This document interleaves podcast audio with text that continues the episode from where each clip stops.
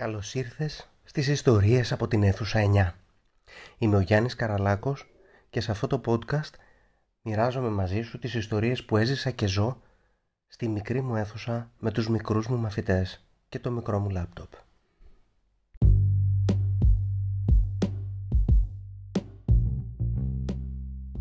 Αν θέλεις, μπορείς να με ακολουθήσεις στο Facebook, το Twitter ή το Instagram για να διαβάζεις τις ιστορίες μου και εκεί ακόμη περισσότερα tips, ιδέες, υλικό που μπορείς να χρησιμοποιήσεις και στη δική σου τάξη θα βρεις στο blog μου room9english.com Εδώ είμαστε λοιπόν με μια ακόμα ιστορία από την αίθουσα 9. Μια ιστορία έντονης παραβατικής συμπεριφοράς που χρειάστηκε να αντιμετωπίσω. Τι τράβηξα, τι κατάφερα και τι έμαθα από αυτό.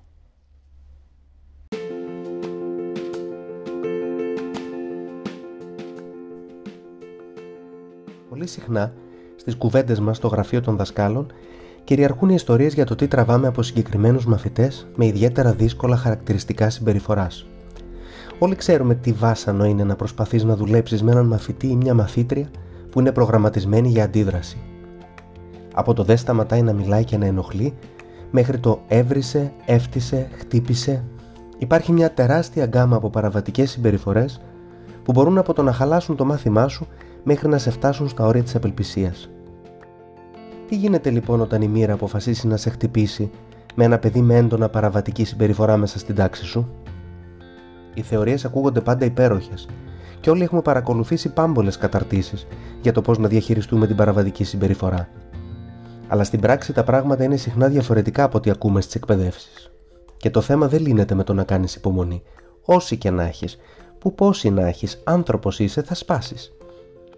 Δυστυχώς τις περισσότερες φορές, αν το θέμα δεν λυθεί ή αν δεν βρεθεί ένας τρόπος να υπάρξει μια ισορροπία, δεν μπορεί να δουλέψει τίποτε άλλο.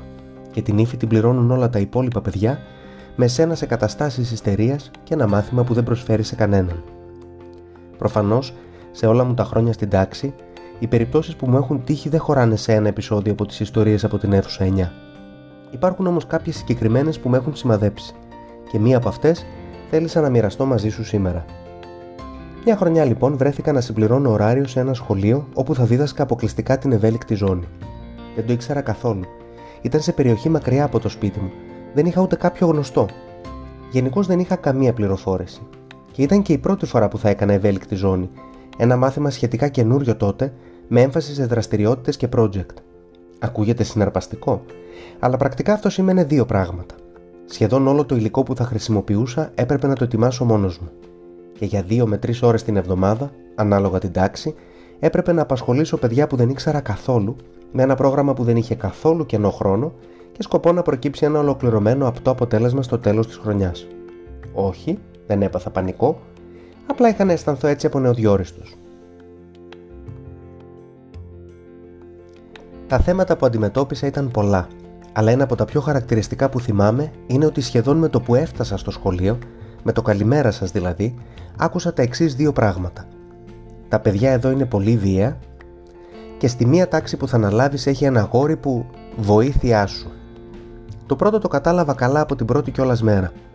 Το δεύτερο έμελε να είναι μια από τις μεγαλύτερες προκλήσεις που έχω αντιμετωπίσει. Ο μικρός, ας τον πούμε Πέτρο, φρόντισε να δώσει το στίγμα του από το πρώτο δευτερόλεπτο. Ήταν σαν να μου λέει «Δεν χωράμε δύο σε αυτό το σαλούν. Ή θα υποκύψεις ή θα φύγεις από την Άγρια Δύση; Το κακό βέβαια ήταν ότι εμένα μου αρέσει η Άγρια Δύση και δεν είμαι και κανονικός άνθρωπος.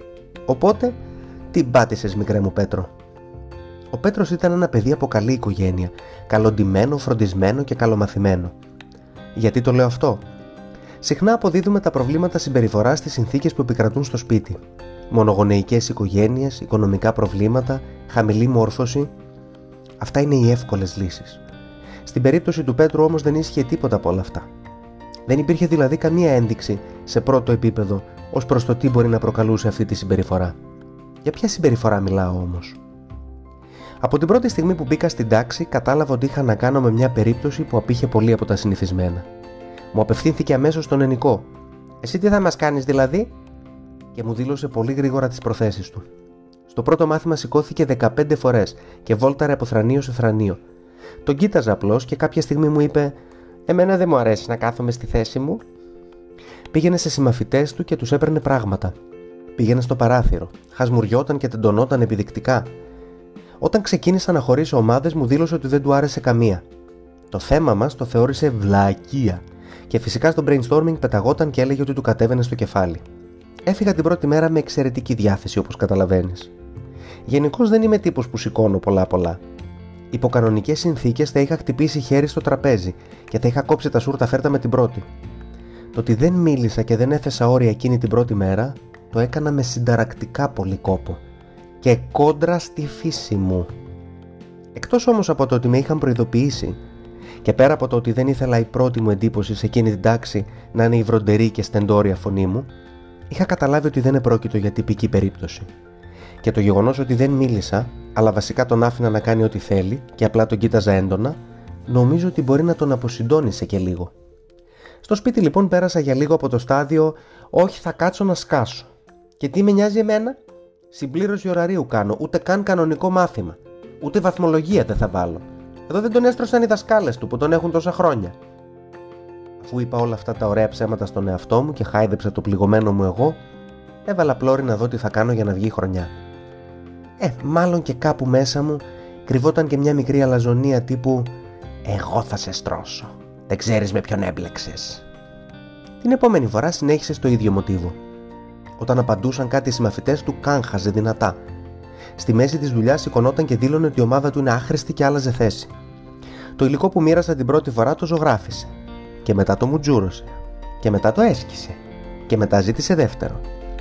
Κάπου εδώ πρέπει να έχεις αρχίσει να σκάς να με ρωτήσεις, και εσύ τι έκανες; Το χαζό θα σου πω. Και με τεράστια εισπρακτική επιτυχία. Σου σκίστηκε Πέτρο μου. Δεν πειράζει. Έχω κι άλλο. Κουράστηκες, Πέτρο μου. Θέλεις να πας μια βόλτα μέχρι την τουαλέτα και να γυρίσεις σε λίγο; Αν θέλεις να αλλάξεις ομάδα, μπορείς, αρκεί να μην ενοχλήσεις. Κάτσε να σου μεταφέρω εγώ την καρέκλα για να μην κάνουμε θόρυβο. Και από μέσα μου να βράζω σαν χύτρα με ρεβίθια έτοιμη να εκραγεί. Δεν ξέρω γιατί αποφάσισα να χρησιμοποιήσω την τακτική όλα χήμα. σω ήταν ένστικτο επιβίωσης. Το πιθανότερο όμως ήταν ότι κέρδιζα χρόνο για να δω μέχρι που ήταν έτοιμος να φτάσει. Παρατήρησα λοιπόν δύο πολύ ενδιαφέροντα πράγματα. Πρώτον, παρόλο που ο Πέτρος είχε το ελεύθερο να κάνει ό,τι θέλει, κανένα άλλο παιδί δεν μου ζήτησε την ίδια μεταχείριση. σα ίσα που υπήρχε μεγάλος ενθουσιασμός και συμμετοχή. Ήταν η πρώτη φορά που έκαναν τρεις ολόκληρες ώρες ευέλικτη ζώνη και ήταν το διάλειμμα τους από τη ρουτίνα των μαθημάτων. Τα καπρίτσια του Πέτρου τα αντιμετώπιζαν με παρέτηση. Το στυλ, αυτός έτσι κάνει πάντα. Αυτό μου έδειξε ότι θα ήταν πολύ εύκολο να απομονώσω τη συμπεριφορά του και να τον κάνω να νιώσει εκτός ομάδας. Το δεύτερο ήταν ότι όσο περνούσαν οι μέρες, η διάθεση του Πέτρου για αντίδραση μειωνόταν. Δεν μηδενίστηκε ποτέ, αλλά άρχισε να μένει στη θέση του σχεδόν ολόκληρη την ώρα.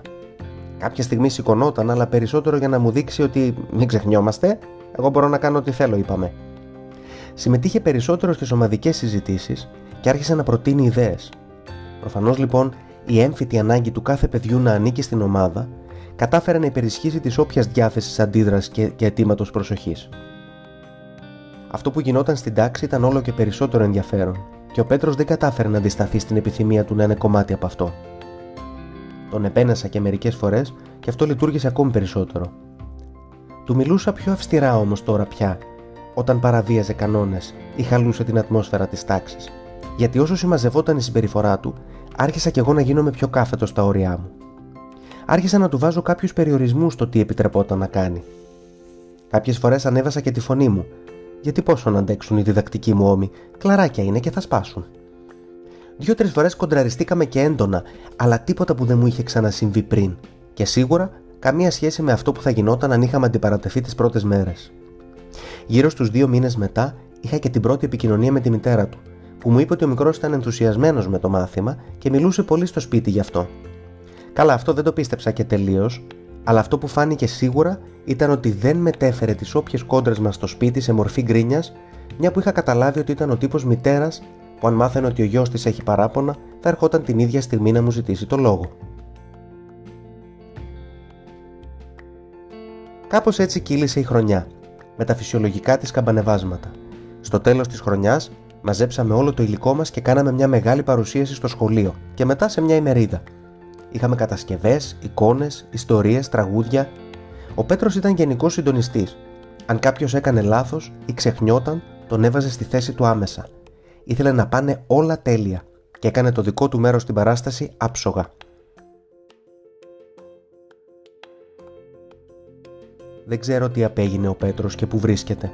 Θα είναι μεγάλος τώρα πια. Δεν ξέρω πώς συνέχισε η εμπειρία του στις επόμενες τάξεις.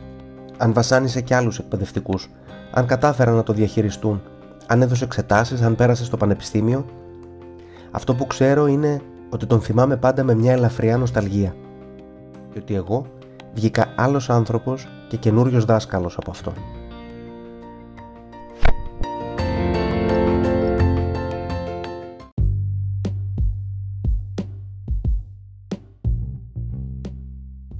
Σε ευχαριστώ που άκουσες την ιστορία μου.